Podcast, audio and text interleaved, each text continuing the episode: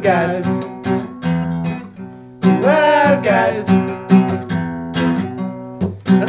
Hello and welcome to another episode of Two Guys Who Were Sick on the Weekend with me, Daniel. And are still kind of sick. Yes. With me, Daniel Korn, currently recovering from a flu. And me, Corey Gardner, currently recovering from some extreme cold. Yum. So, listen to that phlegmy goodness. That's great. You're going to be hearing a lot of that over the next hour or so. It's going to be real sexy. Yeah, that's going to be really good. So, normally this time where I'd be like, hey, how's your week been? But I kind of know how your week's been, which is you've been sick, so probably and working. Bad. Yeah. You getting into the job? Yeah, I guess so. Working into it. I'm getting used to being a warehouse man. Yeah. It's all right. Yeah, you get into a groove eventually. Shit, I wanted to say something. I don't remember what. Oh, I think it's funny how we planned to start doing this on Saturday, and like usually we do it on Tuesday, but because we were sick, we have somehow like gone full circle and come back to Tuesday. Mm-hmm. And I don't know how we're going to get ourselves out of this one, because I really can't do Tuesday. Well, we'll just, you know, this is going to... People will just get, like, episodes that are 4 days apart from each other or something. Yeah. Like, you know. Yeah, that's cool. Because we're not going to, like, stagger another week. Yeah, exactly. Yeah. That would be a foolish thing to do. We would just be losing so many episodes. Yeah, exactly. The people would be losing so many episodes. Yeah, we can't have that. I think that we unconsciously look at the computer whenever we address them. Yeah, we do. That's funny. That's our window. Yeah, that's our window to otherwise, people. We're just talking to each other. Yeah. So I flew over the weekend. That sucks. It was shitty. Yeah, you couldn't even come hang out with us. Nah. At first, I thought it was just a hangover. Because it happened the day after we all got together to play. Oh, you weren't there. Yeah, we got together to play Cards Against Humanity. Mm-hmm. And, I mean, I guess you wouldn't have come because it was a weeknight. Yeah, exactly. But that game was really fun. Yeah, I would like to come. It was pretty hilarious. But, yeah, so we were all drinking and stuff. And the next day, I woke up and I didn't feel great. And I just thought it was like a hangover. And then it sort of kept going until the nighttime. And then I couldn't sleep. And then I started pooping a lot. Yes. Then I called the doctor, and she was all, "Yo, I think you have the flu." And I was like, "Ah, oh, that sucks, bummer." So the moral of the story is, get your flu shot. I hadn't gotten my I've never gotten a flu shot before, and now I feel like I should. I don't mean to sound like some paranoid nut job, but every time I've ever gotten a flu shot, I end up getting sick. Well, because they're injecting the vaccine. Sure, right? But I mean... They're injecting the disease into you. Of course, that's why, but it seems counteractive. I mean, I've never seen anyone else that happened to anyone else before. No, that's not entirely true, but I can't think of it. Happens to my dad. Maybe it's just a gardener. Maybe he got bad blood. Yeah. Bad blood with the flu virus. Maybe. In general. Yeah. All right, should we talk about some music instead of sicknesses? I guess so. Because, like, people will be hearing enough about sicknesses throughout this episode through your coughing. They're down with the sickness. Ooh. Or we are down with the sickness, rather. Yeah, we are. Yeah, well, let's talk about music. There's a lot to talk about. What have you been listening to? All right, well, I just finished reading Fargo Rock City by Chuck Klosterman, which is what you lent to me. Oh, that was what I wanted to start with. I wanted to start with the Two Loud Guys book review. Because we both... because you just finished Fargo Rock City, and I just finished Everyone Loves You When You're Dead by Neil Strauss. Right. But you go on about Fargo. Well, you know, it's his first book, and it was him trying to basically make a case for hair metal or, you know, whatever you want to call it, pop metal. Like, he just calls it heavy metal. Exactly, which is one of my biggest qualms with the book, but I'll get to that. Sure. But how that relates to what I've been listening to is that it's kind of brought me back to a lot of kind of like the hard rock and heavy metal and pop metal that I loved in high school and kind of like made me want to revisit a lot of it and just generally listen to like different kind of stuff. Mm-hmm. Like, you know, I've been listening to a lot of 80s Kiss, for instance. Great. Great. Yeah. So he's kind of been inspiring that. The book was cool. I don't know if he proved his point really. Well, no, he totally does. Like his point that metal is like culturally important. That's what he's trying to prove, that it's like not just kind of this shallow music, and that like whether that depth was intended or not, that music means something and is not just a thing to be dismissed. And I guess he proves that it means something to him, which is enough. Not even that, but like he almost proves it within the first couple pages of just being like, this is a thing that affected a lot of people, like a lot of music and a lot of just people in general, because it was a mainstream thing, and anything that is mainstream and affects that many people is something that is worth looking at with a deeper lens. Yeah, that's fair, I guess. In that sense, he definitely does prove it. I guess the only reason that I feel he didn't necessarily is because so many parts of it are, like, really rambly, and sometimes I lose sight of what his actual point is supposed to be. A little bit. I mean, he's very personal about it, just how his writing style is. Exactly. Yeah. It's just a style to it. But I do see what you mean. Like, it doesn't come off as a thesis. Yeah, exactly. Or even like, you know, like it's almost like he's trying to put together some kind of like almost like a research book, and it doesn't really come off as that. It comes off like a Chuck Klosterman book. Exactly. Yeah. That's exactly the problem. But yeah, and so my biggest problem initially with it was the fact that he kind of has a very specific, I guess, concept of heavy metal. And that's why, like you said last time, like he doesn't mention a band like Venom, who I maintain are probably more important in the development of metal than almost any band he does mention.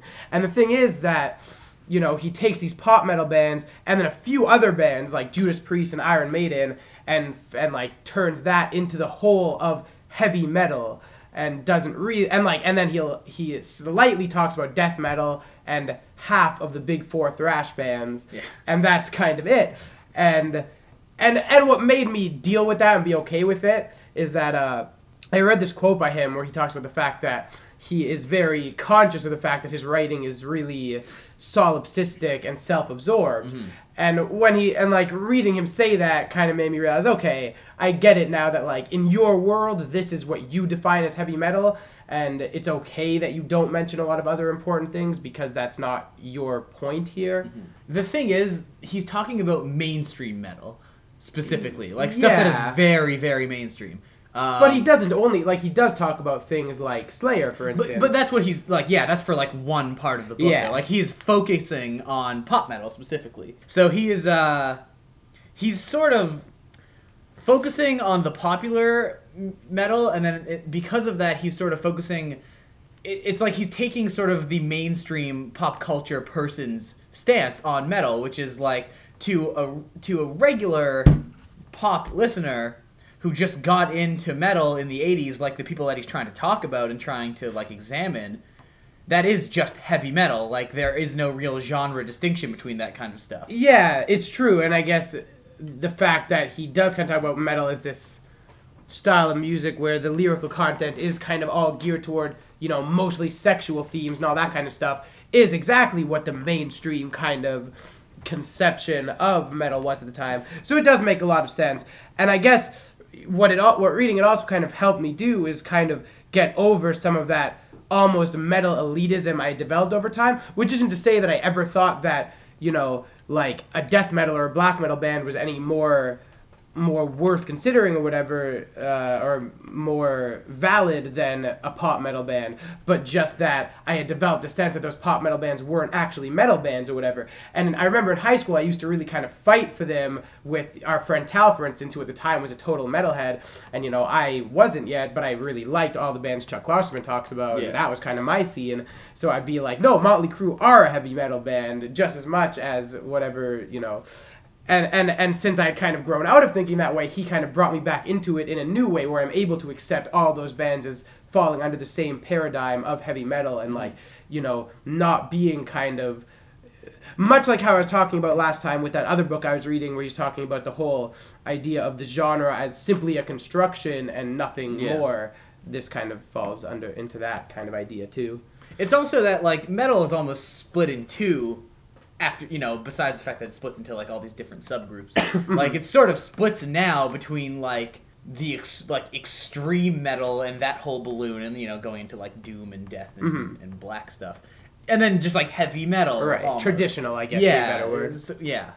You know, I almost feel like there's there's such a total difference, and obviously the influence, and there's so much overlap, especially with doom, which is the most traditional form of metal, with doom especially. But it almost feels like there is that split in the middle, like, especially with, like, death and black metal and their offshoots, where it's sort of like, this is not what, like, you know, that's not what Chuck Klosterman is talking about when he's talking about heavy metal at all.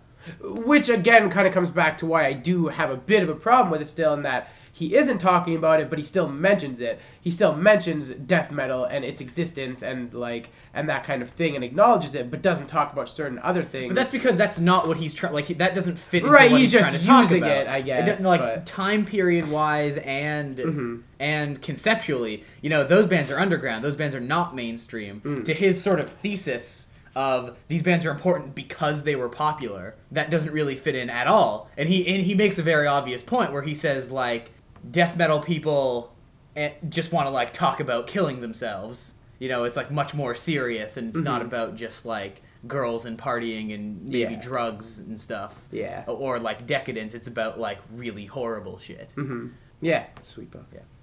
So, yeah. So I read Everyone Loves You That You're Dead, When You're Dead. And that is a great book. Yeah. That book is so cool. I love the way he, weaves his through lines.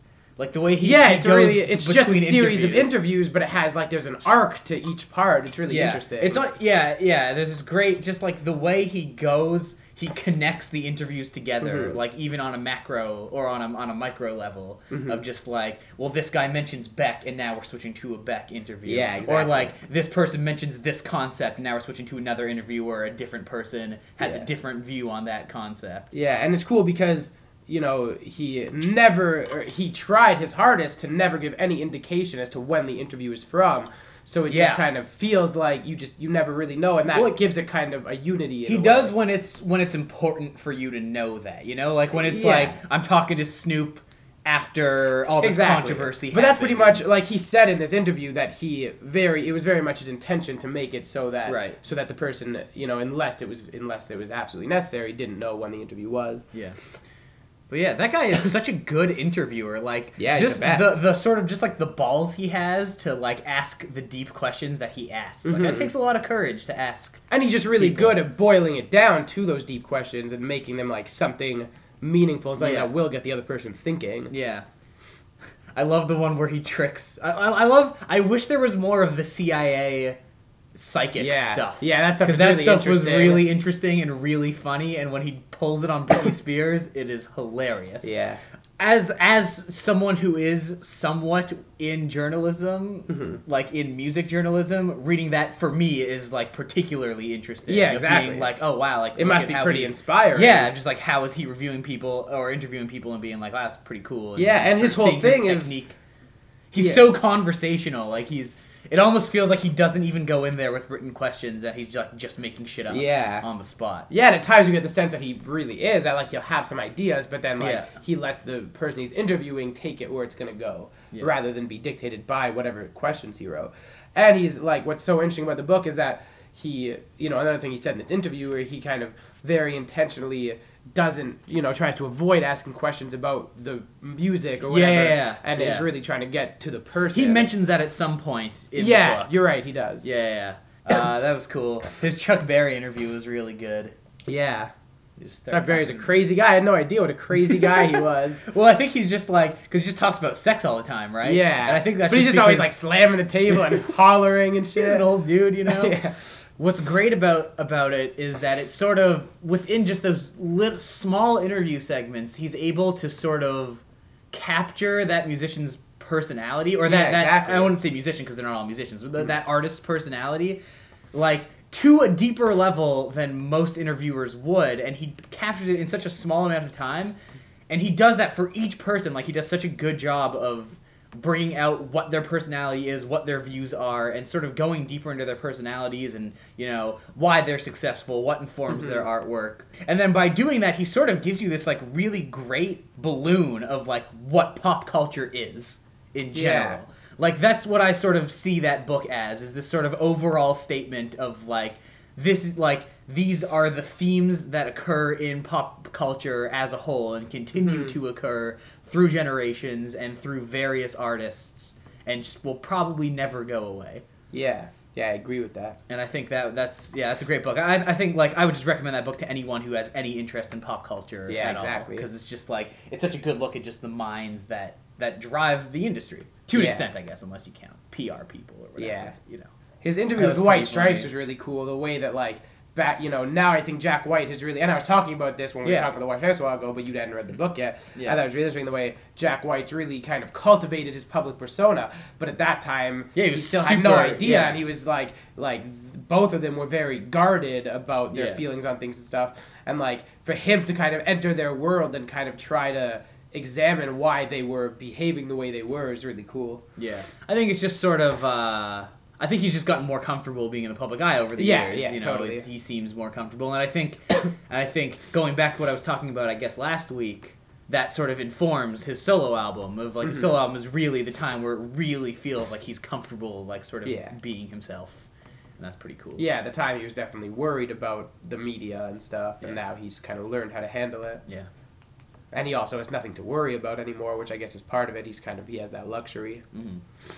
That's pretty cool. I guess I'm going to move on to Eating the Dinosaur now. Sweet. I'm not sure if I want to start reading novels or keep reading rock journalism. Yeah, I know. Well, I went to the library because I wanted to read something new, and they have Ace Frehley's book there, so now I'm reading that. I'm pretty stoked. It's great because like I get to, you know, another new glimpse into Kiss from its member who is actually the cool one. Yeah, I think I'm still in that mode. Like all the fiction books I have also happen to be like really long. Yeah, like 500 to 1,000. Well, all the fiction books I'm really interested in reading are really long. And that's a problem. Yeah. Like, I don't want to commit to a 200-page book. The books I want to commit to are 500 to 1,000 pages. That's too bad. Yeah. I mean, and I totally understand that because that's the situation that I'm in right now. But yeah, so I guess I'll do Eating the Dinosaur, and then actually my sister just got me a book called Musicophilia by Oliver Sacks, who is this? I think he's a scientist or something. But so he's So it's a book about weird mental disabilities related to music. Cool. Yeah. That's an interesting topic. So yeah, that sounds like a really interesting book. Yeah. It's also kind of long, but so we'll see. I'll start it at least, and then we'll see what happens, I guess. Cool. Yeah, I'll keep the music book theme running. Yeah. Yeah. All right, let's talk about what we've actually been listening to. Cool. That has been the New Stems book review. If I had a classical music sample... Did I say New Stems? Yeah, you did. I'm not in the New Stems. Yes, you are. You're our fucking... I'm your announcer, but I can't come to any shows this month because of work. That's such a fucking bummer. I know, it sucks. Did you hear Tal's plan? I did hear Tal's plan, and I told him that I'm not going to be able to make it. Such a bummer. I know, it sucks. It's such a bummer. That was the best idea. I'm not going to go into it in case Jordan listens, which he doesn't. Yeah, which he won't. Whatever. And it's not going to happen, so it really... I guess. Well, no, but we also haven't given him his present yet, though. Oh, okay. Yeah. Right on. All right. So, yeah, music. What you been listening to, dog? Well, like I said, Chuck Klosterman inspired me to listen to a lot of hard rock, so I've been listening to a lot of 80s Kiss and went back and, you know, there was a peak period of 80s Kiss where as much as it still didn't compare at all to their 70s classic stuff, they were really solid to great pop metal band. And that period was four albums even, I'll be as bold as to say, which was Creatures of the Night in 81 to Asylum in 85.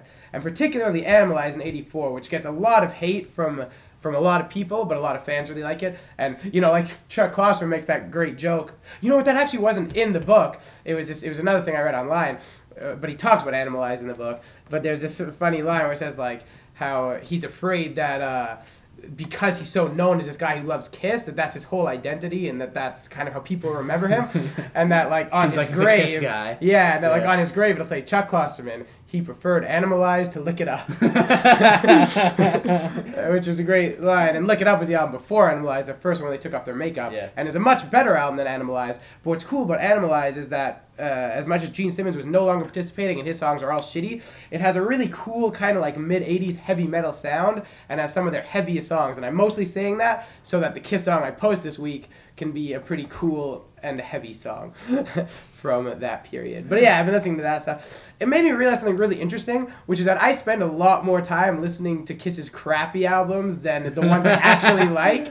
Like, it's really weird. They're the only band who I have this experience with. It's probably because you reach that point in your fandom. It's almost like when you have an album, and it's like, you listen to the album all the way through, and you like the album, but you know, a couple songs stand out to you, so you keep listening to those songs. But then those songs eventually aren't doing it for you. So you just listen to the other songs, and then you eventually like those, and then that happens, and then that keeps happening until you like the entire album. Yeah, well, I mean, it's sort of like that taken to a bigger level. I wouldn't even say I like all of Kiss's less good albums, though, because I don't like all of them, but I am familiar with almost every song on them now, which is, it's a weird position to be in. Like, I am kind of bored of their, like, 70s stuff, even though that's clearly the greatest music they ever made, but like, I'll keep listening to the disco album, or like the really bad late 80s pop metal albums that aren't even metal anymore, and I don't know, it's just it's weird.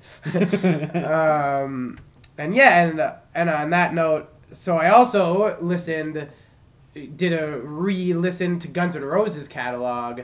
Yeah, because, you know, Appetite is not an album that I loved ever. Like, there was maybe a time in grade 9 where I liked Appetite. Yeah. But then reading Fargo Rock City made me want to go back and listen to it. Me too. I was listening to a lot of Guns N' Roses, and I was listening to a lot of Van Halen. Those are the two bands, other than Kiss, who I was listening to a lot as I was reading that book, and who he was making me want to listen to. And, you know, Appetite for Destruction is a really good album, and Welcome to the Jungle is a beast of a song. Oh, yeah. Well, you won't... Obviously, yeah. Like, that's just a given, but I just, like... You know, because it's just one of those songs that's kind of so ingrained in all of our kind of collective minds that I forget when I go back and listen to it how much of an incredible hard rock, heavy metal song it really was. Mm-hmm. And that whole album's pretty cool. And Lies is pretty cool, especially the acoustic side. And I never used to see the value in the first side of Lies, but it is pretty rockin' stuff, even though it's a fake live album, which is kind of dumb. Yeah. And Use Your Illusion 1 and 2 could have been so much greater than the sum of their parts, but they're not. I don't think I have it in me to listen to those two albums. Yeah. I think I'm like I want to listen to GNR Lies, and I want to do a re-listen. The second side of Lies is excellent. Yeah, but I don't really have much interest in Use Your Illusion. Yeah, Use Your Illusion is really tough. Like, there's just so much crap and filler, but like some of it, you know, it also is home to some of the greatest moments of their career. Yeah, like Civil War is a pretty cool song. Yeah, Civil War is a good song. Coma's pretty great. Yeah, Coma's crazy and awesome. Yeah. It's got a few good rockin' songs, like Right Next Door to Hell. It's got like some like bluesier numbers. It's got November Rain, which I love. Yeah, and I listened to Spaghetti Incident, which is kind of cooler than I remembered it being, but it's still not great. And it made me think, why are all cover albums really bad?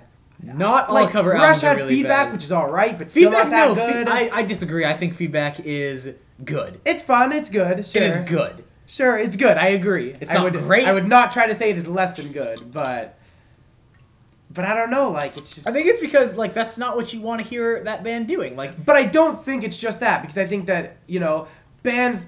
A band like Guns N' Roses especially pulled off covers really, really well. The covers on their albums are really good. Well, the other thing... Spaghetti Incident, they're mostly mediocre. The other thing is that, you know, a lot of bands put out cover albums when they're already past their prime as a band. True. So it's almost like, to have a covers album, you need to be somewhat inspired for that to be an interesting thing. Mm-hmm. And I guess a lot of bands release them because they're uninspired. Yeah. Or trying to be inspired. Yeah. Speaking of which... I mean, yeah, that kind of makes me want to go back and find some really good cover albums. Yeah. But, like, they can't be anthologies. They have to be, like, full cover albums by one band. Yeah. There's actually one pretty good cover album by Tokyo Police Club. You might not like it, because I don't think you like Tokyo Police Club all that much. They did a thing for their 10th anniversary called 10x10x10, where they recorded 10 songs, each from, like, 1 year of the first decade of the 2000s. And they did it over 10 days, and they were streaming the entire process. That's pretty cool. On the internet for the whole thing. So they recorded a song each day. Hmm. And it's pretty cool. Like, they do one song for each year. I can't remember most of the songs they do. They do Sweetness by Jimmy Eat World, though. And that has a singer from Passion Pit on it too, which is pretty cool. Neat. They do a couple other things. That's a cool cover album. Yeah. I think that's a good one. Right on. Yeah. What I will give credit to Spaghetti Incident for that I think is pretty cool is the kind of worlds it brings together and how it shows you, well, you already knew that kind of, the kind of varied influences Guns N' Roses have, where they'll go from a hard rock song to a punk song, and it's really kind of like, you know, especially when it was released, which was around the time grunge was totally breaking, and it's sort of like, you know, they were kind of almost a relic, but they still kind of had those punk influences and stuff. That's pretty neat. Like, I guess to the end of what, like, you know, I bet you if you took all of GNR's covers from other albums and just put them all into a playlist, it would be a lot better than Spaghetti Incident. Yeah, exactly. You know? Marilyn Manson's another band, too, I always feel do excellent covers, but probably would release a crappy covers album. Yep. Have you heard Marilyn Manson's new album yet? Not yet. I plan to. I hear it's okay. Yeah, I've read that it's supposed to be pretty good. Mm-hmm. It's just kind of hard to care because they're so past their prime. Yeah, didn't their drummer left, right? I don't even know if any original members are left. Like, John Five is not in the band anymore, I don't think, because he's busy with all his other projects. Should I get into some of my stuff? Yeah, sure. Okay. I mean, I may as well just talk about the last Chuck Klosterman inspired thing, which is that I decided to go back and check out Alice Cooper's late 80s comeback albums Trash and Hey Stupid, when he kind of, like, became, you know, did his pop metal thing. And I actually kind of enjoyed those albums, and part of it is that they reminded me of the fact that, like, I get really caught up in my love of Kiss and forget that Alice Cooper is my first love and he is actually my truest rock idol, god, whatever you want to call it. Kiss is your mistress, actually. Yeah, you're right. Kiss is my mistress. And Alice Cooper is just the coolest, and, like, you know, he came back with, like, Desmond Child, who was kind of, like, the big hit maker for everybody wanting to come back. He produced Bon Jovi and did Kiss's shitty synthy album and stuff. Mm. And what's cool about it is that they are full of kind of keyboards and, like, kind of, like, nothing too special kind of pop metal song structures and stuff, but because like Alice Cooper somehow brings a lot of his kind of edge to that sound, so it kind of makes it a lot more listenable than most other pop metal. And like, and he made Hey Stupid, which I think is the best pop metal song ever made, bar none. And I will say that here. I'm saying it first. I wouldn't be able to tell you. Yeah, but it's a really good tune. It's interesting because, like, his career trajectory has just gone in so many different directions, and, like, you know, like, in the late 70s, he was kind of, like, really into new wave and stuff and making stuff that sounded really alternative, but then he kind of wanted to come back in the 80s, so he got progressively more into that kind of pop metal thing and made some pretty crappy albums before this comeback of mediocre albums, and then did some really good stuff from the 90s into the 2000s that I will always say is awesome, and that's why I love Alice Cooper. I was actually surprised that Chuck Klosterman never mentions Alice Cooper, because it seems like those comeback albums would have been something he would have been into at the time. He does mention him, just not as like an influential person, I guess. I don't remember, but I'll take your word for it. Yeah. All right. So Passion Pit came out with a new single this week. Cool. How is it? It's called Take a Walk. It's pretty good. The singer is like not singing high anymore. Which, I don't know, I liked his insanely high vocals, personally. Yeah. But he also could never pull those vocals off live. Like, if you listen to him live, it, like, just, you know, he has no power, because that, like, he sings. He has Are you saying it's all studio tricks? No, he can do it, but it's like, you know, in the studio, he's, like, always double-tracked. Right. So he's able to retain his power and stay in that register, but when he's live, it's like, he just doesn't have the same power when he goes to his upper register because he's in falsetto the whole time, and it's kind of hard to keep that sometimes. Yeah. And his voice is sort of not naturally high. So he's singing a lower register here, but it's a really good song because it seems like they're keeping up on their promise of like their next album being really beautiful and like and doing the things that I like Passion Pit doing. Yeah, and they totally do it. So that's like makes me really excited for their next album. Sweet. Hopefully it won't be another case of single being better than the rest of the album. I hope not. I mean, this single, it wasn't good enough that I was like, oh my god, this is great. Like I don't know. Like Sleepyhead. Yeah, like Sleepyhead. Though Sleepyhead is not even the best song on their first album. Mm-hmm. It's the only one I know, I guess. Yeah, but that's a cool song, though, for sure. Yeah. So I think there's a lot of room for that album to be just good. So I'm excited for that. Somehow, I don't know how this happened, but I got into a math rock phase that I'm kind of still in right now. Well, you've always been kind of into math rock. The idea of math rock has interested me. Yeah. And it's sort of more recently I've sort of been on the fringes of it. It's like such a weird label in the first place, but it makes a lot of sense. Yeah. It's a thing that just makes sense. It's complex. It is a very identifiable sound also. Mm-hmm. But I think a lot, you know, people who don't know what talking about that would just call it prog. It's a little bit more crazy and abrasive. It's kind of like prog punk, if anything. I guess. I don't know. It makes more sense because they're more likely to sort of, like, this shit is, it's more hectic than prog is. Like, prog has a lot of time signature differences and stuff, but not to the level that some of these bands have. Mm-hmm. At least the classic prog rock kind of stuff. Yeah. But so I was listening. Yeah, so I've always sort of been on the outer fringes of it. Like, you know, I love Protest the Hero, who some people would probably call a math rock band, which I would probably disagree with. But, you know, they have elements of that, certainly. Yeah. And, you know, really influenced by prog. Yeah. And I like Adebisi Schenck, who are sometimes referred to as a math rock band. But I would also kind of disagree with that. And, like, And So I Watch You From Afar, who also have the same label. I thought they're called the post-rock band. They sort of are. I guess there's a sometimes lot of the line is blurred. Yeah, sometimes the line between that is blurred. So, but I was getting really into Terra Melos, who are sort of the third of that band. Like, you know, all those bands are on the same label. Terra Melos are not from Ireland. They're from America. They're from Sacramento, I think. And they're definitely the craziest math rock band I've heard in terms of just, like, musicianship and pure insanity of their songs and where their songs go and how crazy they are and back and forth and just it's pretty crazy shit overall. Cool. And yeah, I've been liking that a lot. My ears always have a hard time getting into that kind of sound. I think you should listen to I like crazy shit. The new one just never because I think I talked about Untitled before, like their first album. I think I've talked about this. Maybe. I don't know. The name is familiar. It has like that album is their first album and it has it doesn't have any actual songs. The album doesn't even have a name. Like, it doesn't have any title on it. It's not self-titled. It's just, like on most search engines, it comes up as, like, question mark, question mark, question mark, question mark. And so it's just referred to as Untitled. Mm-hmm. And, like, none of the songs have titles either. It's just melodies 1 through 8.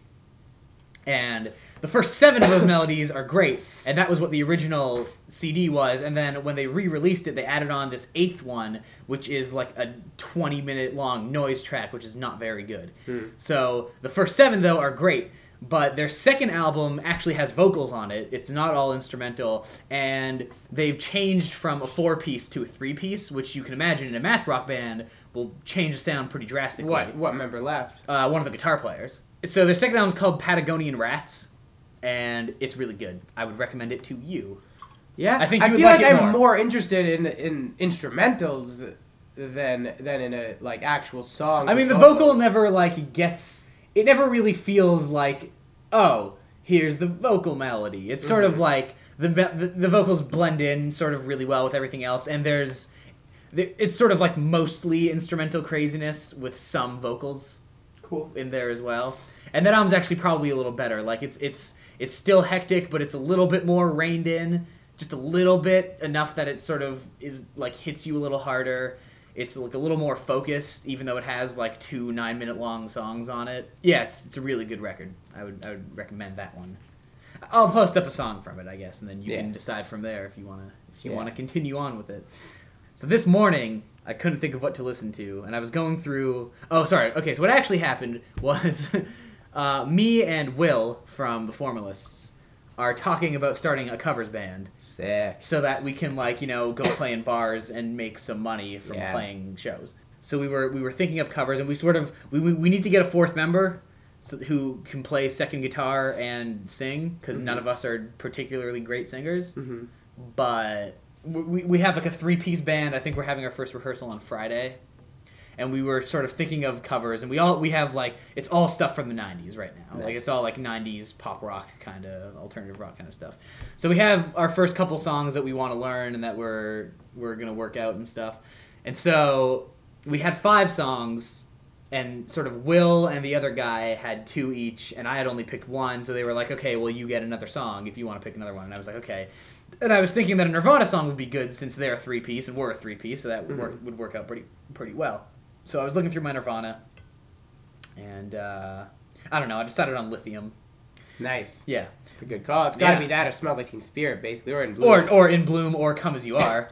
Yeah, I guess. Or even Heart Shaped Box you could pull for. You could pull for. That's a lot iffier. You could even go with Rape Me. Rape Me's on the radio all the time. Yeah. Or About a Girl. All songs you could go for. Yeah, all songs you could do. But I think that list is in descending order of what people in bars would want to hear. I think Come As You Are and In Bloom would be before Lithium on that list. Really? Yeah. Maybe, but I don't know. Like, Lithium just has that chorus, you know? That'll make you think of the 90s. Yeah, no, still. And make everybody shout along. The other ones are the other two are the bigger singles for sure. Anyways, so that sort of put me in a Nirvana mood. Nice. So I started listening to some in utero. You were in a state of Nirvana? I was, indeed. So I started listening to my go-to Nirvana album, which is obviously In Utero. Obviously. And that was a great time. Mm-hmm. Having a great time listening to that record. Still one of my favorite albums of all time. Yeah. One of my favorite produced albums of all time, too. Just man, it sounds real good. So fucking heavy. Mm-hmm. It's great. And noisy. Yeah, Steve Albini did a great job there. Yeah.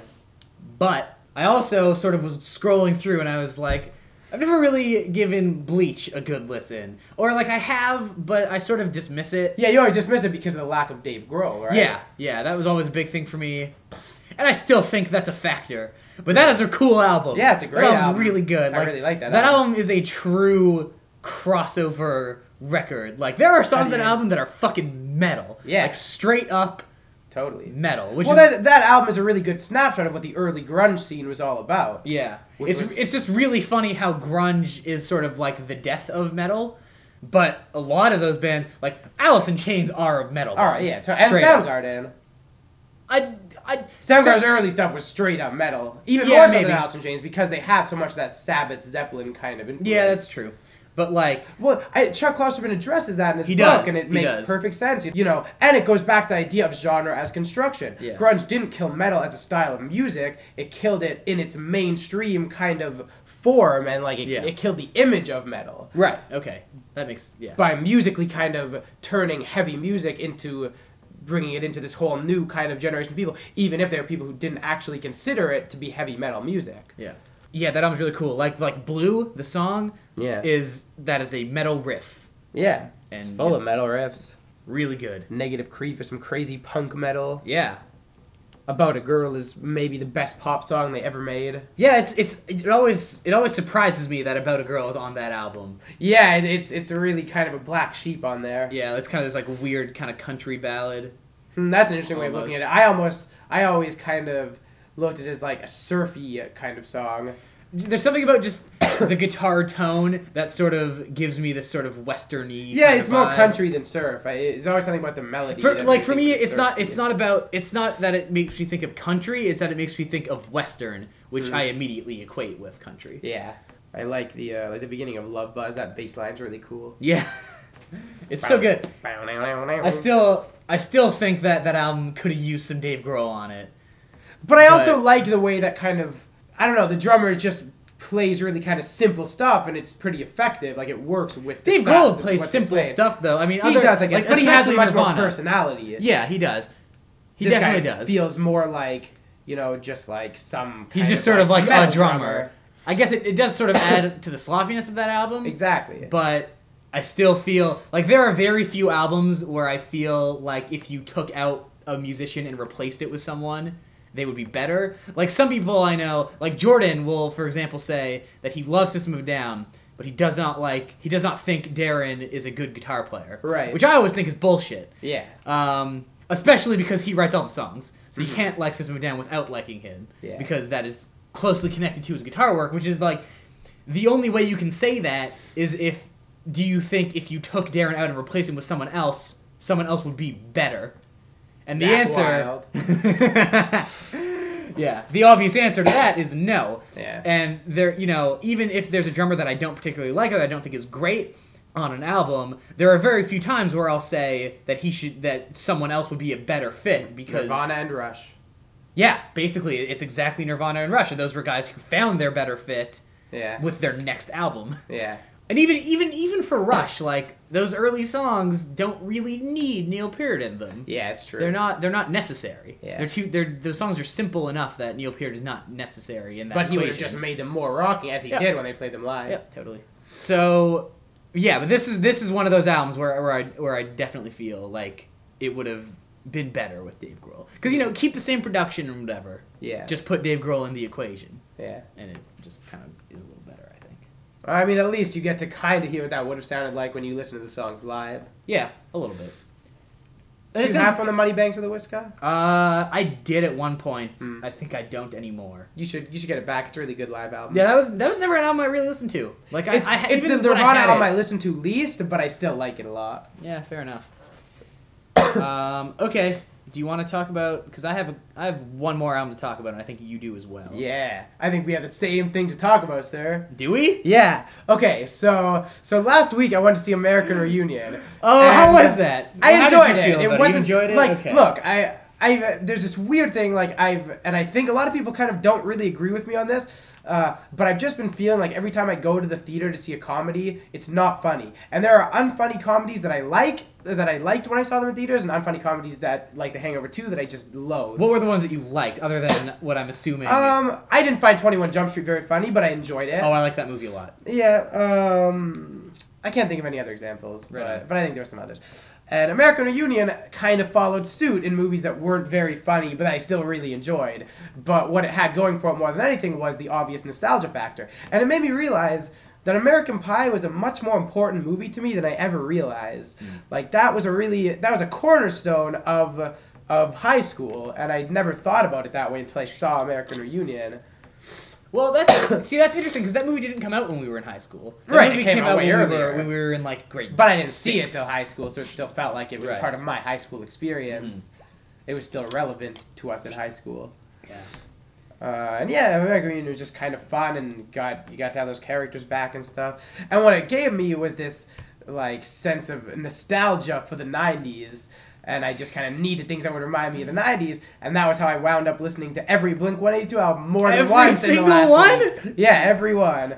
And what I love about all their albums up until Self-Titled, which is really kind of boring. So you didn't listen to Neighborhoods? Not yet, no. I like Self-Titled a lot, and I always have. I have a feeling it's going to grow on me, but it was just too serious and just didn't have the same energy every other album they made before had. But what all those albums before it have going for them is that you can put on almost any song from those albums and I'll feel like I'm in a 90s movie. Yeah, and that's awesome. There's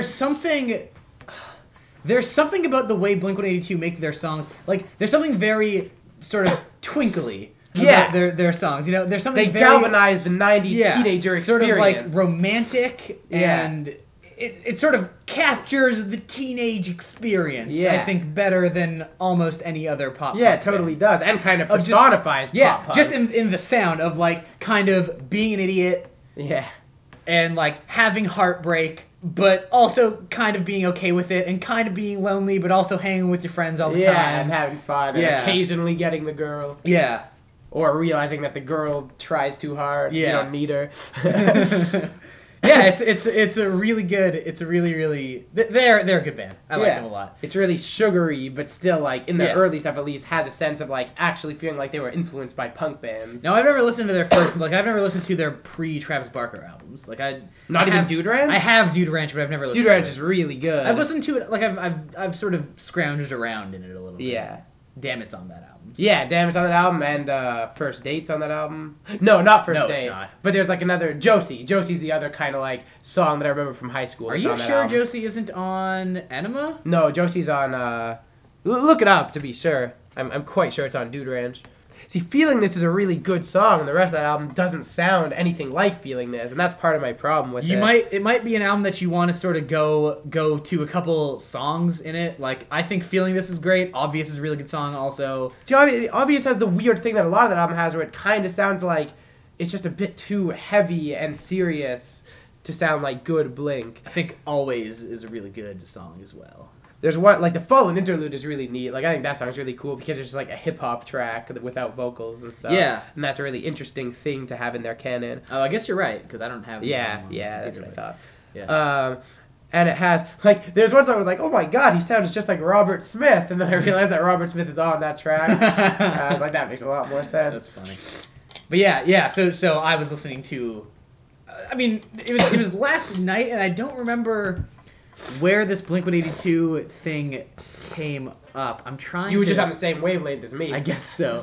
That's literally all I've been listening to when not listening to hard rock. I was just trying to pinpoint, like, how did that happen? I have no idea. Something happened where I ended up reading something. Like, I don't go on Reddit. I'm not a person who goes on Reddit. I'm not a Redditor or whatever they call themselves. But, that's cute. Somehow I was directed to an Ask Me Anything with... Oh, that's what happened. Someone on Facebook sent an Ask Me Anything. Do you know what Ask Me Anything is? No. It's a thing, it happens quite often on Reddit, where what people do is, like, celebrities will log on to Reddit, and they'll sort of start a thread where people can just ask them whatever questions they want, and they'll just answer them. It's a really great thing, and I've been directed to quite a few pretty cool ones. So there was one for Kevin Smith, and somehow that led, like, I was reading through that one, and somehow that one led me to a Mark Hoppus one, and then I was like, yeah, I should go listen to Blink-182. And what started it was that he said something about Neighborhoods, because he was talking about this was post-reunion, obviously. Mm-hmm. And so I was like, I should go back and listen to Neighborhoods. So I was listening to Neighborhoods for a little while, and then I just kind of got bored, and I was like, fuck that. Let me listen to Enema of the State. Yeah.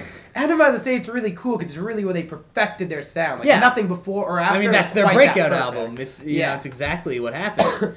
Yeah, like, it's where Travis Barker came on board, and they just... It really perfected their pop punk sound. Yeah, because he gives them a certain... Best songs. It's also, like, you know, that album's a little bit more produced. It's a little... Yeah. You know, it feels like... polished. I'm not sure if it's their major label debut, but it feels like it is. Yeah, I think it might be. Yeah. It's either that or Dude Ranch. It's probably that, though. Yeah.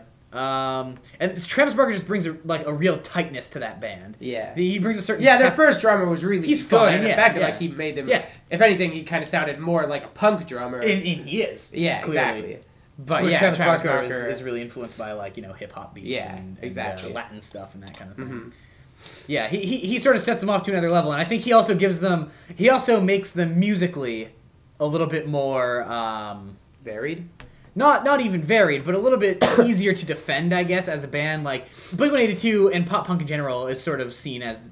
Similar to, like, metal in the 80s is sort of seen as this sort of genre for, like, stupid people. Yeah, totally. And I think Travis Barker does give them a certain sophistication, a certain thing musically. Where you can... Yeah, musically, where you can be an intellectual person and, like, totally be okay with Blink-182. And that perception is totally bullshit anyway. Yeah, it's all bullshit. Yeah. As Chuck Klosterman proved. Yeah. I guess that's what he proves more than anything, even if that isn't what he set out to prove. Yeah. So, yeah. That sounds great. I've always been more partial to Take Off Your Pants and Jacket than Enema. Right on. Yeah, I like that album too, but I definitely, Enema is the one that I prefer. Yeah. I think a lot of people would say that. Yeah, probably. But I think Take Off Your Pants and Jacket, I just think it has better songs on it. It's kind of the same album. Yeah. But with better songs. Yeah, Take Off Your Pants and Jacket is very much Enema Part 2. Mm-hmm. It even starts off with... And those are both really funny album titles. Yeah. It even starts off with, like, the Anthem Part 2. Yeah, exactly. Which is a continuation from Anthem. Exactly. It's explicitly continuing. Yeah. So, I don't know. Yeah, it's kind of cool that Enema ends with Anthem and Take Off Your Pants starts with Anthem 2. Yeah. And if you set them up side by side, they sort of seg into each other. Not really, but you can sort of see, like, because it sort of ends and then it's like, dun-dun-dun, and it's cool. Yeah. You know? That's cool. It's good. Yeah, Enema is just so full of sweet songs. But, like, all their albums were, like, they're just... Like I said, man, like it just always feels like I'm in a '90s teen movie. And those are albums that you can put on and just, like, American sort of. I had like two Blink songs. You just sort of, like, I'm in the mood for a Blink-182 vibe, and you put on a Blink-182 album, and your vibe is satisfied. Yeah. And that's all, and that's cool. It's great. Yeah, well, like, now I'm kind of out of that vibe, but for those few days, like, it was just kind of all I was listening to. I was just listening to all their albums over and over again, much like I did with Iron Maiden for a few days, you know, a month or two or three ago. All right. Time for some news. You were just in the bathroom. Shut up. I actually want to talk about Blink a bit more, because I was thinking while you were gone about how I think we have very kind of, like, you grew up with Blink, right? Like, they were an important band to you as a kid. No, not really. No? Like, semi, I never had any of their albums. They were, like, my sisters really liked Blink. They were more into Blink than I was. I was more, like, I was really into Sum 41, and I was really into Green Day. But I was never, I wasn't really that into Blink-182 until high school, when Bornstein showed me Take Off Your Pants and Jacket, and I was like, oh my god! Yeah. Actually, that's not true. I was into the Self-Titled for a while, actually. True. I guess I was kind of into Blink-182. Yeah. But not as much as I was, like, not nearly as much as I was into Green Day. Yeah. Well, in high school, I was really into Green Day and Sum 41, but I never got into Blink until, you know, like, college and stuff. And I think, I don't know, it's interesting the way it kind of, like, it seems like it is a band who kind of, like, you know, 10-year-olds who didn't know what punk rock was would be into at the time and stuff, and they were kind of, like, around that same time, they were kind of, you know, in the way that kind of like Eminem was this rap artist who crossed over to the same kind of people who might have been listening to the boy bands and stuff, Blink-182 were that for pop punk. But I think what I like about them is that I'm still, you know, as immature as they were and stuff, and as they were kind of able to cross over, you know, to all those audiences. I mean, most pop punk bands did that, though, in the 90s. I don't think in the same way Blink did, though. Like, Sum 41 also, but Blink with a big one. I mean, Green Day pretty obviously did that.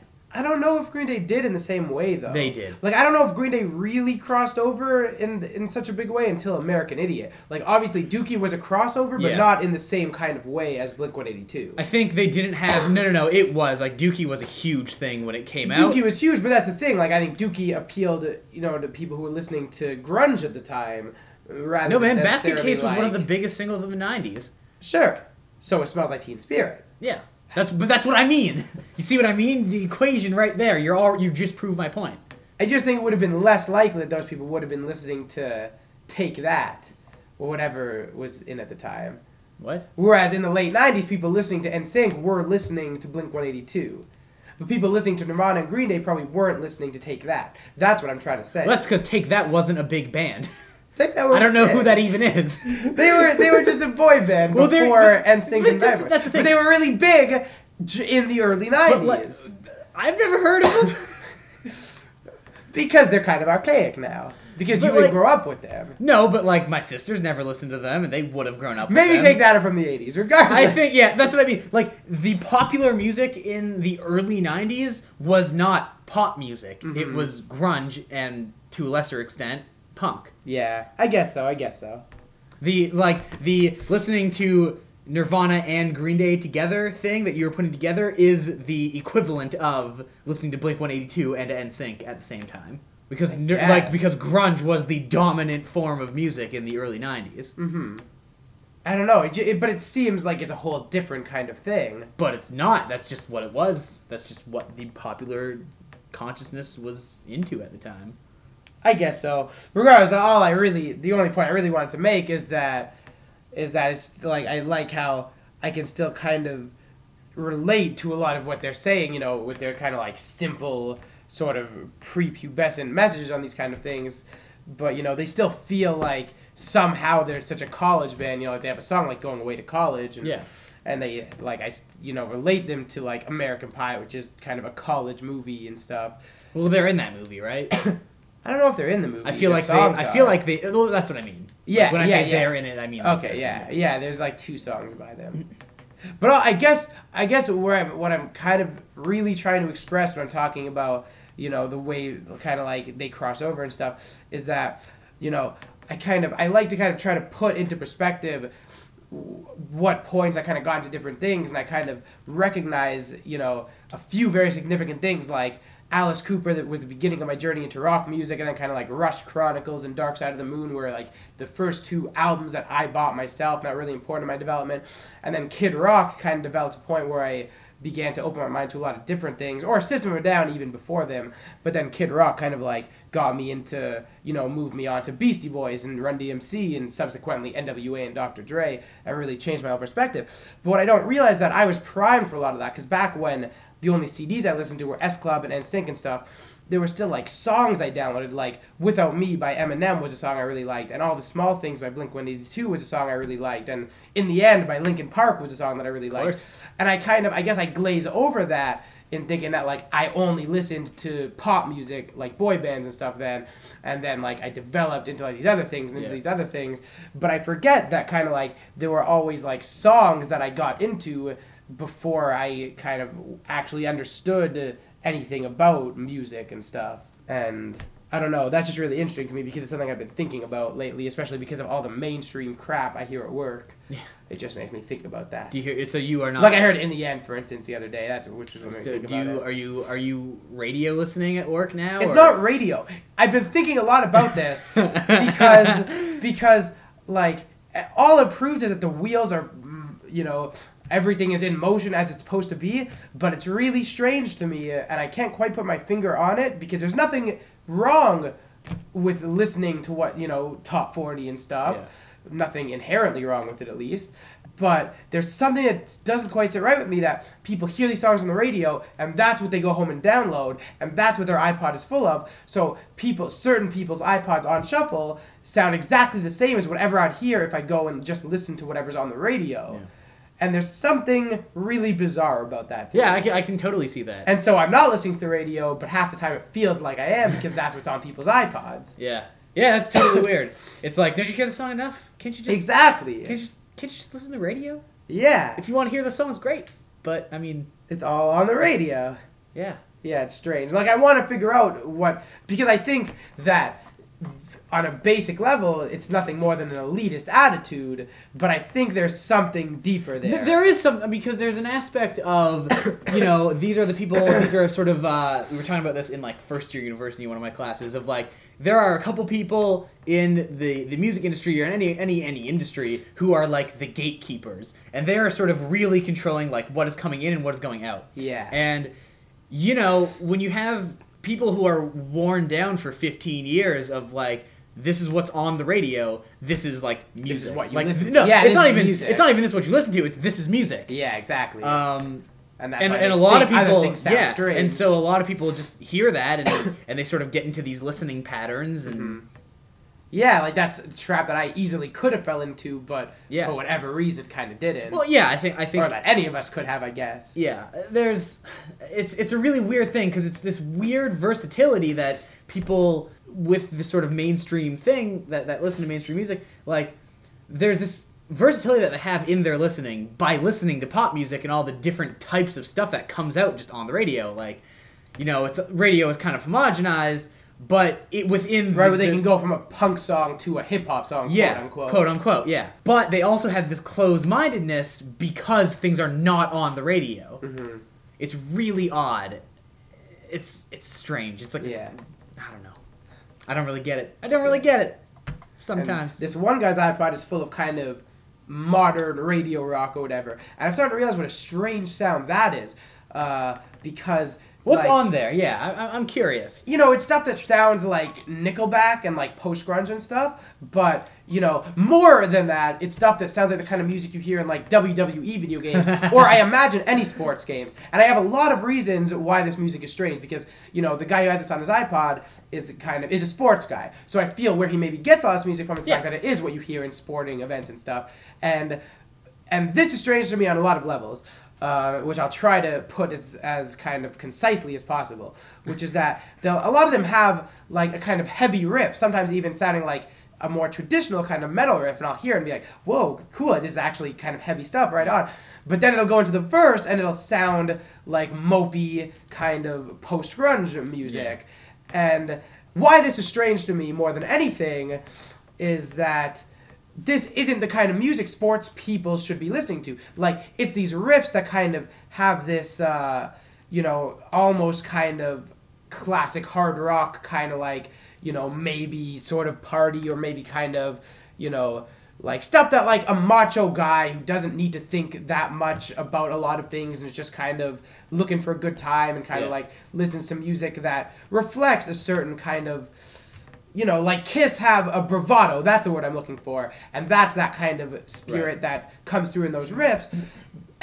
But then there's that kind of really mopey, depressed verses that doesn't, you know, that makes me think that those kind of people who listen to it aren't thinking about it at all. Because if they were, why would that be what they choose to listen to unless it actually is unconsciously relating to their depression? I will tell you why. How much of a, like, is he like a real sports guy? This guy. You know, he's not like a dick about it. He watches a lot of sports. Yes, he's a sports guy. Watches a lot of sports. Sorry to bring something that didn't need to be there. Yes, he's like, a big sports guy. Like, maybe like plays video games but only plays sports video games. Probably, yeah.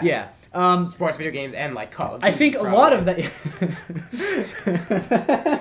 A lot of that is probably because you have to think of... Because they're not there for the verses. They're there for the choruses. Mm-hmm. And the reason why the verses have to be mopey is so that when the chorus comes in, you're like, oh, shit, yeah! And it pumps you up. And you have to think of, like, how much at sporting events or in sporting video games, how much of a song do you hear in those games? Right, I guess. Not a lot. You hear 30 seconds and you hear the choruses. Yeah. That's really interesting. And so that's what he probably doesn't think about this so much. But, you know, those verses, they don't matter to him. It's like, oh, whatever.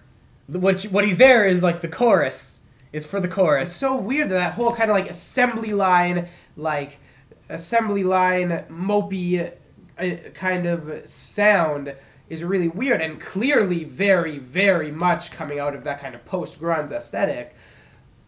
And what another thing it made me think of, though, is Chuck Klosterman in Fargo Rock City, you know, toward the end, he gets into the 90s, he's talking about 90s hard rock and stuff, and he says something really interesting about the band Korn, which is that they kind of represented this shift in kind of hard rock listeners' views, which is that they were kind of this rock band who, you know, had nothing to do with any of the rock that came before them, and that kind of paid no respect to kind of rock influences and stuff, and like weren't about that. And in that, they became this band who sounded like nothing else before them. And while I don't entirely agree with that, I think it's a really interesting way of looking at it. And I think that it explains all these kind of modern hard rock bands where, in some way, they have internalized the rock music of the 70s and 80s and the grunge of the 90s, but they don't really pay any reverence to it and just kind of, you know, are emulating the whatever's kind of going on at the time more than anything that came before them. And I just think that's how they can. And, of course, now it's sort of that they're so corporate rock that, like, they're just doing whatever they're being told to do anyway.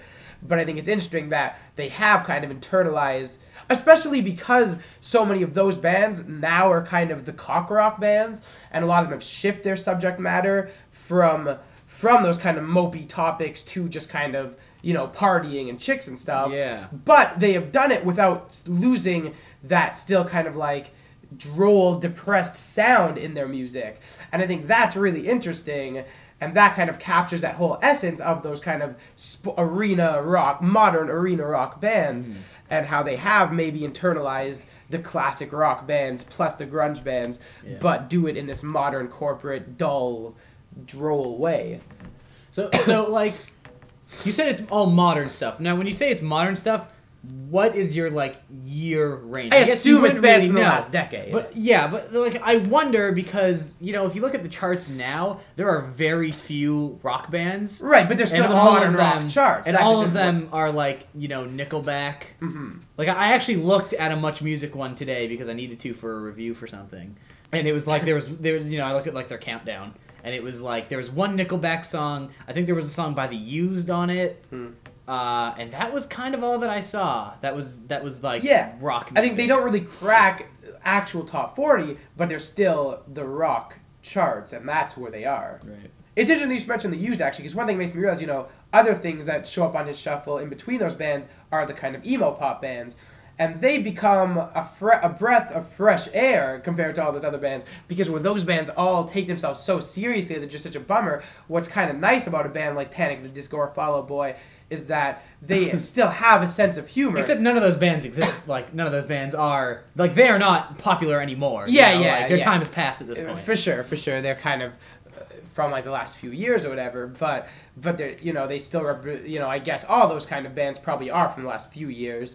And, like, those bands, you know, their music is still kind of serious, but it kind of, they don't take it that seriously necessarily. And that's what I like about it. And, like, they have all their ridiculous long song titles and stuff. And, like, there's a sense of irony. I like long song titles. Me too. I don't like long album titles. But long song titles are cool with me. Yeah. Like, there's kind of a sense of tongue-in-cheek to them that you don't hear in the other corporate rock bands. And so, like, as much as their songs are still kind of annoying, it still represents, you know, a breath of fresh air, I guess. I've been kind of meaning to get into Fall Out Boy.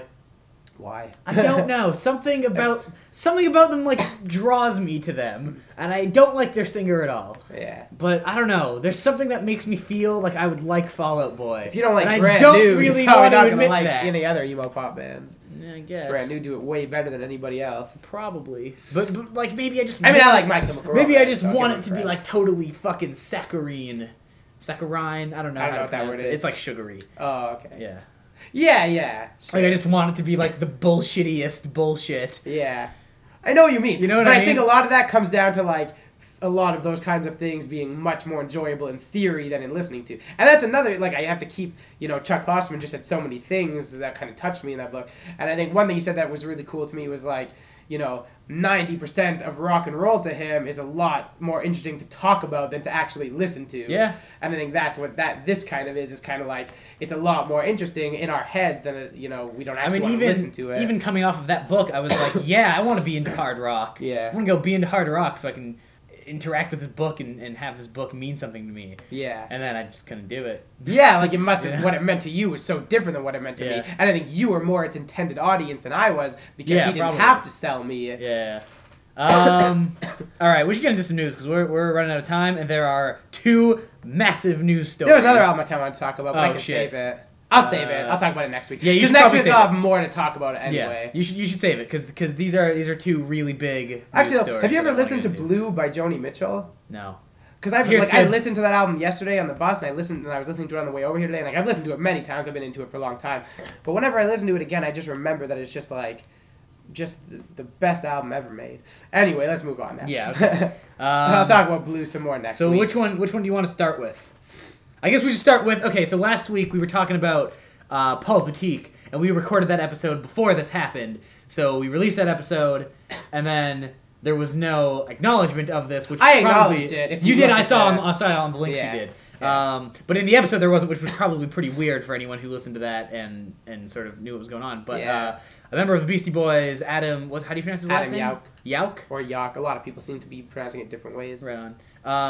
So his stage name was known as MCA, or what was the other one that he goes by? Something Hornblower. Well, his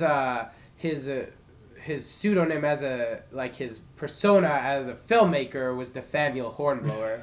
Right. So yeah, he has rather unfortunately passed away. Man, when you told me that news, like, cause I came while you guys were jamming, and you just like told me, and I was actually kind of shocked. Yeah. Well, I figured you had heard about it already, because, like, you know... I guess I was at work, so I had no way of hearing about it. Yeah, so he had a 3-year battle with throat cancer. Yeah. And it seemed like, you know, when it happened, it, like, he thought it wasn't going to be a problem, and, like, it seemed like it was going to be good, and then it wasn't. Yeah. Unfortunately. What it made me think about, actually, like, a while ago when somebody passed away, I don't remember who, we were talking about the fact that kind of this idea of how, like, you know... celebrities or artists dying has never really affected me personally. Yeah. Maybe like feel anything the way that like people felt, you know, when John Lennon died. And in some way, MCA is kind of like my John Lennon. Like his passing actually like affected me. Like it kind of affected my mood, and it kind of it was on my mind a lot. And when you know, there's been a lot of tributes to him on TV and stuff. Yeah. Like, I always stop and watch them and like realize how much he touched, you know, a generation and like. You know, it makes me realize kind of how significant him and his group really were, and like that they aren't just my favorite group who so many people don't realize were as great as they were because so many people do realize it. Yeah. Yeah, I saw there was so the other day I couldn't get to sleep, or like I'd woken up at like 5 a.m. or something because of my sickness. So I turned on the TV and The Wedge was on, like the Much Music show hosted by the guy from Fucked Up. Oh yeah. And they did a whole episode about the Beastie Boys and stuff. Yeah, he showed that same sentiment that nobody, like, no kind of media personality passing had ever affected him the way this one did. Yeah. Because I watched him be interviewed, like probably from that same thing, but in this kind of tribute they put together on Much More Music. Mm-hmm. Yeah, and, like, he was just, like, you know, he was really the social conscience of that group. Yeah, and, like, he, you know, set up so many, like, he was so into, like, when he kind of learned about kind of what was going on with Tibet and everything. Yeah. Like, he set up the, you know, Tibetan freedom concerts and everything. And, like, he was just such a beautiful man. He seems like a guy that everyone is in agreement with of being, like, a great person. Yeah, like, exactly. Yeah. No one has said anything bad about him. Yeah. It's like there are very few celebrities who can do that. Like, very few big people where when they die, it's not like... well, I miss this guy, but he was kind of a dick. It's like everyone is like there are so many people on Twitter, especially who were saying things like about him. And what I love about that is that it really shows how much the Beastie Boys have clearly moved past their kind of, you know, their license to ill phase and those kind of idiot personas they portrayed. And like to me, it seems like so many people still link them with that and don't realize that they've spent the rest of their career trying to distance themselves from that. Yeah, like even I was reading about Adam Yauch, and you know, he actually like made statements to like the LGBT community, like apologizing about their earlier lyrics and like He has lyric, like he has a lyric, you know, one of my favorite lyrics is about ill communication, where he says, like, I gotta say a little something that's all overdue. All the disrespecting women has got to be through. To all the mothers and the sisters and their wives and friends, I want to offer my love and respect till the end. Yeah. On that note, I want to say another one of my favorite MCA lyrics, because I've been thinking about which ones are my favorites pay tribute to Paul's Boutique, and it's people come up to me and try to talk shit, man. I was making records when you were sucking your mother's dick. Yeah, that's a really good one. It's a real shame. I mean, he just seems like a great person, and yeah, I really need to see. Holy shit! I can't believe I shot that. Yeah, let's watch it. Like I own that. I know you do. I really want to watch that because I imagine I would only love it. Yeah, it's really cool. And there's a neat little. I mean, it's kind of boring to watch, but it's just funny in concept, so it's kind of fun to watch. Where it's like this little mini documentary on that DVD that's like a day in the life of Nathaniel Hornblower. I'd probably like that a lot. Yeah, it's pretty sweet. Apparently, and this is not that big of a deal, but apparently the Beastie Boys record sales in the wake of his death have gone up by more than 1,000%. Wow. Yeah, and I was watching videos, and I was paying my tributes. Yeah. Doing what I could. Yeah, I even went back and listened to Hot Sauce Committee Part 2, which is a much better album than I thought it was when I first listened to it. I was kind of disappointed by it. So yeah, it makes me more I kind of wonder what Mike D and Ad Rock are gonna do now. Yeah, do you think they're gonna start an off? Do you think they're just done? I hope not. I hope they keep working together and kind of keep his memory alive. But you don't want them. I mean, they can't be the Beastie Boys. Of course, I want them to be the Beastie Boys. Ridiculous. But I want them to do a new project together. Yeah.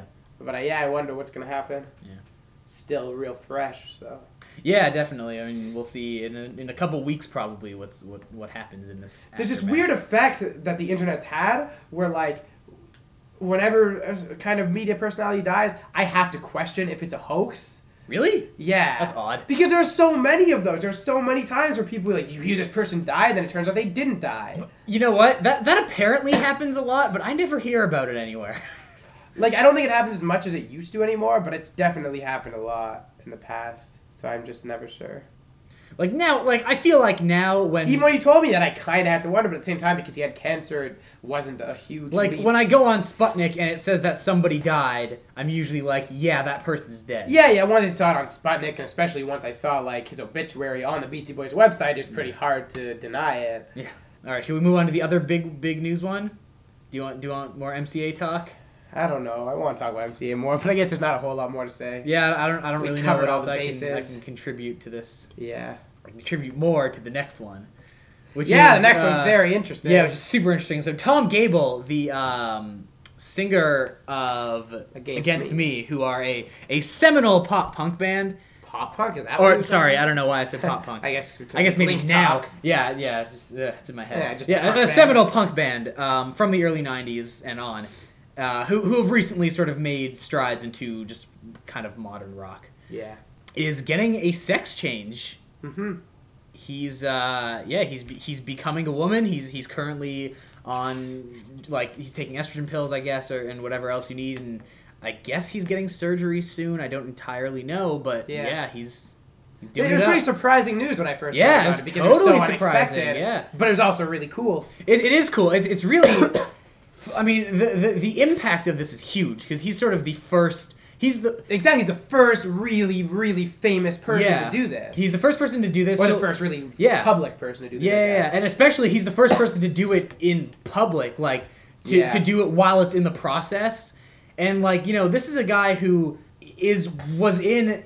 Now they're sort of on a major label and they've sort of broken into the mainstream, but that's after 10 years of being one of the premier voices in underground punk music and folk punk especially, and sort of I wouldn't say I'm not sure if I would say the inventors of folk punk, but definitely one of the first leading light. Leading voice. So it's really interesting, and it's true. In earlier songs, he definitely talks about it, especially over their past couple releases. He has a song on New Wave, which I didn't because I don't pay attention to lyrics a lot of the time. Mm.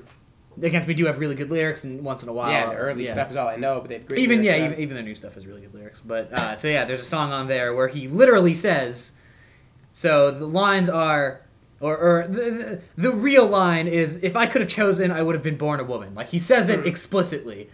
So interesting. Yeah, it's the thing that he's thought about for, I mean, obviously you don't just go like, I want to be a woman, I'm going to go get a sex change. Hey, I've been a woman all my life, and I just figured that out now. Yeah. You know, this is obviously something that you grapple with for a while before you make the choice. And I think it's really, like, it opens up a dialogue about this kind of thing. And, like, you know, it really bothers me how, like, you know, as far as the kind of whole LGBT thing is concerned, it's kind of, there's a certain level of acceptance, you know, towards homosexuality now, and people kind of, whether or not they really like it, have to kind of adhere to it, or they'll get kind of, you know, called out for it. And it's sort of, you know, in these kind of, a lot of these unfunny Hollywood comedies I'm talking about, where they'll still kind of make jokes about gay people, but it'll always be with a certain friendliness, and yet there's still, it's still kind of acceptable to make jokes at the expense of transsexuals. Hangover 2, like in Hangover 2. There was a really horrible, and you know what? It was an actual transgender porn star who was in that movie, but she was still, it seemed to be kind of allowing them to make jokes at her expense. Yeah, the whole joke was, oh my god, she's a transgender person. Yeah. Disgusting. Ah. Yeah, and so this really kind of opens up, you know, people who maybe, you know, thinking about it maybe for the first time, and like actually kind of considering it. You know, like I read this thing that was talking about how Against Me were kind of a very masculine band, and this will kind of make fans of theirs who maybe fancied them to be a masculine band have to think about it differently. Well, especially with Tom Geibel's vocals, like that's what makes this almost the most interesting, is that Tom Geibel's vocals are very masculine. Like, they are deep and growly. But what's beautiful is that it makes you reconsider your whole concept of what masculine is and what it will be in the future. Yeah. What I'm really, I mean, because I wanted to say, just like the best part about this is that, like, that his wife is just, like, sticking with him. Yeah, that's and that's great. Amazing. That, like, his wife and his kids, like, he's explained it to them, and they're like, yep, okay, we're gonna keep it going. Yeah, I mean, that's an interesting thing amazing. When it's kind of like the man you've been in love with is becoming a woman, and, like, how do you kind of reconcile that if you're not attracted to women? Yeah, well, but I guess the thing is, like, you know, it's the same person. Yeah, so, exactly. You know.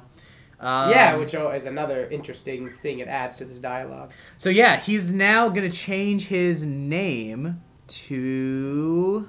Can't find it. It's Laura something. Yeah, it's Laura something. It's cool that Against Me are going to continue now, and that, like, you know, he knows that kind of, like, there are going to be fans who maybe won't be accepting of it, but that he is just going to ignore them because they aren't the ones who matter. You know, maybe this is exactly what Against Me needs to be good again. I hope so. It would be great if they come up with, like, their best album since As the Eternal Cowboy. Yeah. So he's gonna be known as Laura Jane Grace.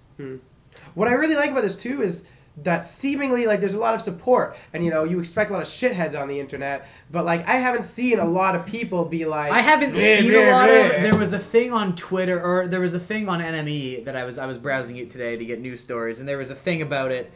About, like, one of the singers from the Gaslight Anthem telling people to fuck off and, you know, like, let him do his choice. Which means that, like, there's been some dissent. Naturally. But I haven't seen any, like, there weren't... Yeah, see, that most people are attacking those bashers and are kind of, like, supporting him, which is good, you know, that people are kind of open about it like that. So Against Me's last album was pretty shit. Yeah. And so I really want to see if this makes them good again. And I really want to see what happens to his, or I guess at this point, her voice. Yeah, well, she said that at this point, she's not really anticipating too much of a change, like, that she doesn't necessarily want, and, like, that, you know, the hormones are going to do something, but for the most part, her voice is going to kind of stay the same. Really? Yeah. That's what I read in this article, like, toward the end. Really? It doesn't say that. Oh, maybe not. I must have read that somewhere else. But. Yeah. I don't know. I don't see how that's possible. Put the guitar down. You can't do that while we're recording. I'm just afraid it's going to fall. That's why I'm holding it. Oh, okay, fine. I don't know. So that's kind of cool. Yeah. So yeah, that's like a really courageous thing to do, and you know, exactly. Big ups. To be in the public eye doing that. Yeah, big ups. Like, the only other rock musician I can think of who ever did that was... There was, like, a member of some prog band who is transgender. Really? Yeah, like a former keyboardist for King Crimson or something. Mm-hmm. All right. Well, we have a bit of time if you want to go into news stories. I don't know if we even should. Well, we may as well talk about some stuff. Okay. Like, not make conversations out of it, but just mention it. Like, the main thing is the Queen thing? The Queen is that, thing, yeah. So because, Freddie, like, yeah. Who was it? Roger Taylor, I think, just said a few weeks ago that they wouldn't want to do something like that with their friend Freddie, and now Brian May is saying that that's essentially what they're going to do. No, Queen aren't doing it. It's not for Queen. Right, I guess it's a We Will Rock You thing, but the band is going to be there. I'm not sure if they are. No, I think that's the whole thing. Like, Queen is going to be there. I didn't see that. Now, of course, it's important to note that this is, as they say, not a hologram like Tupac, but an optical illusion. Which is funny, because Tupac also was not a hologram. He was an optical illusion. Oh, really? Yeah. He was like... it's the same thing. Basically. Huh. He wasn't a... I mean, he was like... You know, he was like a 3D image, but they projected that onto the stage. It wasn't like he... The thing on the stage was not a hologram. It was a projection of a hologram. Mm-hmm. Yeah, I don't know. It doesn't... Like, on this article, it doesn't say anything about Queen playing. It just says that Freddie Mercury will be there. Well, that's interesting. Because maybe that would kind of explain why Roger Taylor wasn't specifically like, that in his comments, like, I wouldn't have a problem with anybody else doing that. Because he knew. Because he knew. Yeah. Regardless, this is just a really crazy and silly trend that's going on. Yep, it's weird. I don't support it. Agreed. Don't back it at all. Especially not to celebrate the 10th anniversary of a fucking jukebox musical. Yeah. Bullshit. Get out. Yeah, I don't like it. Don't like it at all. It makes me uneasy. Another thing that has a similar kind of exploitive aftertaste, I mean a really kind of explicit exploitation, is that Michael Jackson's going to appear on the Pepsi cans. And what's interesting about this news is that, you know, back in the 90s, Michael Jackson, the whole Jackson family had a deal with Pepsi, and, like, you know, Michael Jackson shot a commercial for them where his hair was set on fire very famously, and which supposedly perhaps led to kind of, you know, the rest of his life since then and kind of his addiction to painkillers and everything, which is probably baloney. But regardless, you know, it was a kind of like, it's kind of a very famous moment. And like, you know, I don't think that Jackson family ever worked with Pepsi again after that. And now he's going to be on the cans. I will say one thing though, the cans look pretty cool. Fair enough. It's like, it's kind of like, you know, late period Michael Jackson, just like, you know, in his kind of like, you know, kind of like show mode. Well, it's probably like because it's the anniversary of Bad, right? Oh yeah, I guess it is. It's Bad Michael Jackson, which just looks like modern Michael Jackson. White suit because he's white. Yeah, white suit kind of like sparkly suit kind of thing. But like open. Yeah, I guess so. Look it up. Like jacket, or is it more of like a suit? No, it's more of a suit. It's like the sparkly suit. I think I know what you're talking about. I want to talk about Limp Bizkit's new album title. What is it? I don't remember. I looked at it. Stampede of the Disco Elephants. That's awesome. I guess I didn't know that was what it was called. I'm excited. That's all. I just think I need to mention that. Yeah, that's great. Another thing, this is pretty cool, actually. Ed Helms, the actor who plays Andy in The Office, and he's in The Hangover and stuff, is going to be releasing his first bluegrass album. Great. Yeah, that's really cool. It's sweet because like he always plays banjo and guitar in like The Office and in The Hangover and stuff. And he can sing, too. Yeah. So it's interesting, like, he's been with this band since college, and he's going to release an album, which obviously, you know, draws the inevitable comparison to Steve Martin, who did this a few years ago and did it very well. He pulled it off. Yeah. So that's cool. That's very cool. Agreed. It's also sweet because, you know, bluegrass is a genre that's so invisible in the mainstream and has never really, you know, it's always seen as kind of a white trash joke or whatever, much like all of country music in general. And, like, these kind of crossover things can help legitimize it to people who never would have considered it before. Mm-hmm. So that's cool. Burzum's creating a tabletop RPG. Yeah, he is. There's not much information about it, but it's in the works. Yeah, it's super cool. It's going to be like a, you know, D&D type game. Man, I would like that guy so much more if his whole character wasn't so... And no, I don't care about the murder and arson. I'm okay with that. It's just like the Nazism. Yeah, that's really bad. Yeah. Yeah, I totally agree. Where I was kind of like, haha, that's awesome. And then like, wait a minute. Wait, this is Barbican. That's kind of not awesome. No, I still think it's cool. Bet you... I'm still separating him from his everything. All the vile things he represents as a person and thinking that like... you know, a tabletop RPG being released by the man who is Burzum and who does have a really extensive knowledge of kind of like, you know, token worlds and all that is kind of interesting.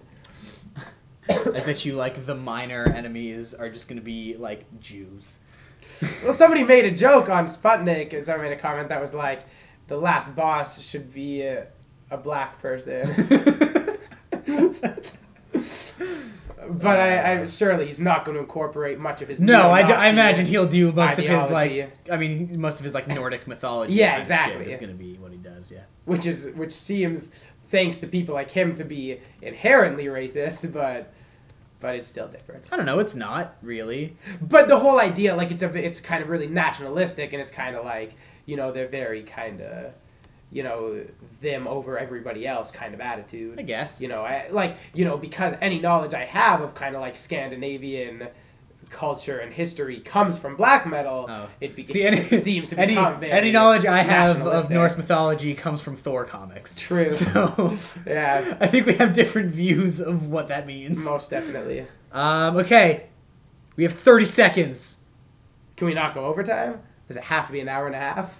I can go a little over, I guess. Because I want to talk about a few more things. Okay, fine. Last week we talked about the fact that Dave Grohl was mysteriously in the studio with Butch Vig and what's-his-face, the bassist. Chris Novoselic. And it seems like what this actually might be a part of, which is pretty cool, is a documentary that Butch Vig and Dave Grohl are making together called Sound City. And have you heard about this? No. I would assume, was it about Seattle? It's not about Seattle, it's about this recording studio in particular. Cool. And apparently that's also what like the Corey Taylor collaboration is for and like other stuff like that he's been doing. Apparently they're putting together a soundtrack together for this documentary. Mm. And maybe that's why the three of them are in the studio. Maybe like Chris Novoselic's gonna be kind of a part of that soundtrack or whatever. Fucking rad. Yeah. I would like Chris Novoselic to return. Yeah. Well, that's less exciting than the idea of them actually recording something as a band. Yeah, but cool. Like, just Chris Novoselic is a great and underrated bass player. Yeah. Like, some of his parts are so great and so awesome. Unique, and, man, that guy is great. So, yeah. And anything that he will do to come back, I'm super pumped for. Yeah, I guess he kind of gets overshadowed by Kurt Cobain and Dave Grohl. Yeah, he totally does. When he was clearly just as important. Yeah, I mean, that guy was... His bass lines make those songs just as much as the other two do, as a three-piece usually does. And, like, he is a very creative bass player. Some of his bass parts are kind of insane in terms of... Like, not in terms of technical shit, but in terms of just, like, what they're doing counter to what the main melody is and stuff. It's pretty interesting, the kind of stuff he does. Mm-hmm. Yeah. I guess the last thing I want to talk about is the fact that D'Angelo is returning to the stage for the Essence Music Festival... it's the first time in 10 years that he's performing, at least in the United States. And so that's pretty cool. I didn't even know. Apparently he's had a pretty sordid personal history in the decade he's been away from music. It was just like prostitution and drug charges and all that, and DUI and all that kind of typical sort of stuff. Yeah. But yeah, D'Angelo is an artist who I like a lot. And that's cool that he's returning. Yeah.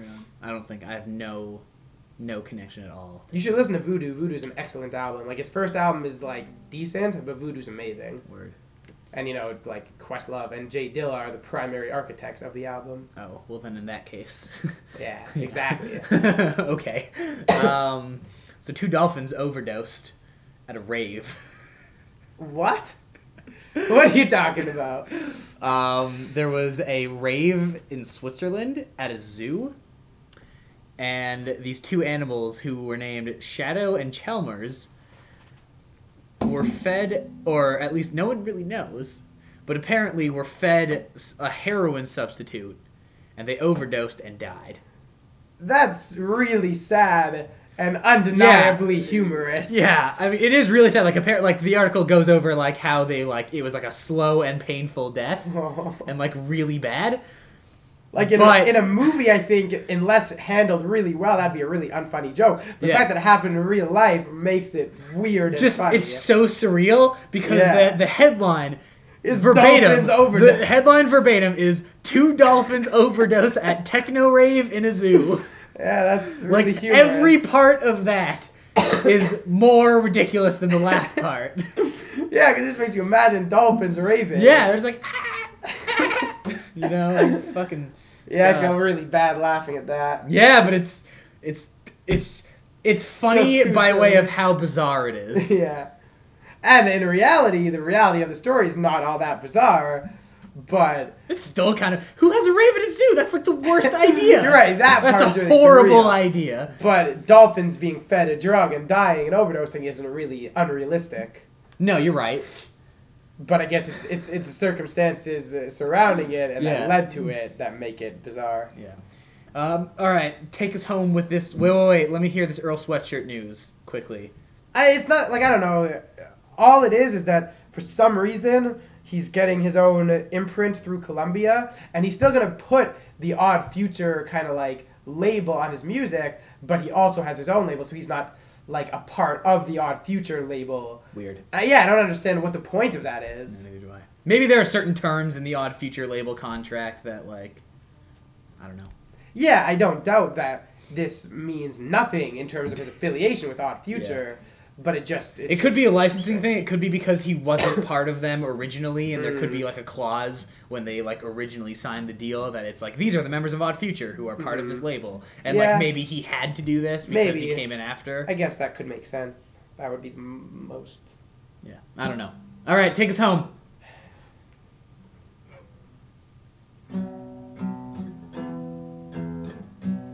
Two loud guys.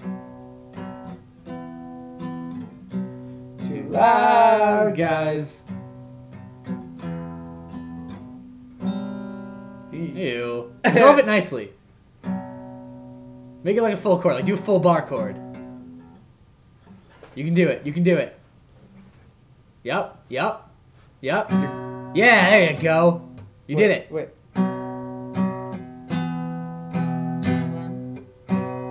Yeah. All right. Good night, everybody. Good night, America.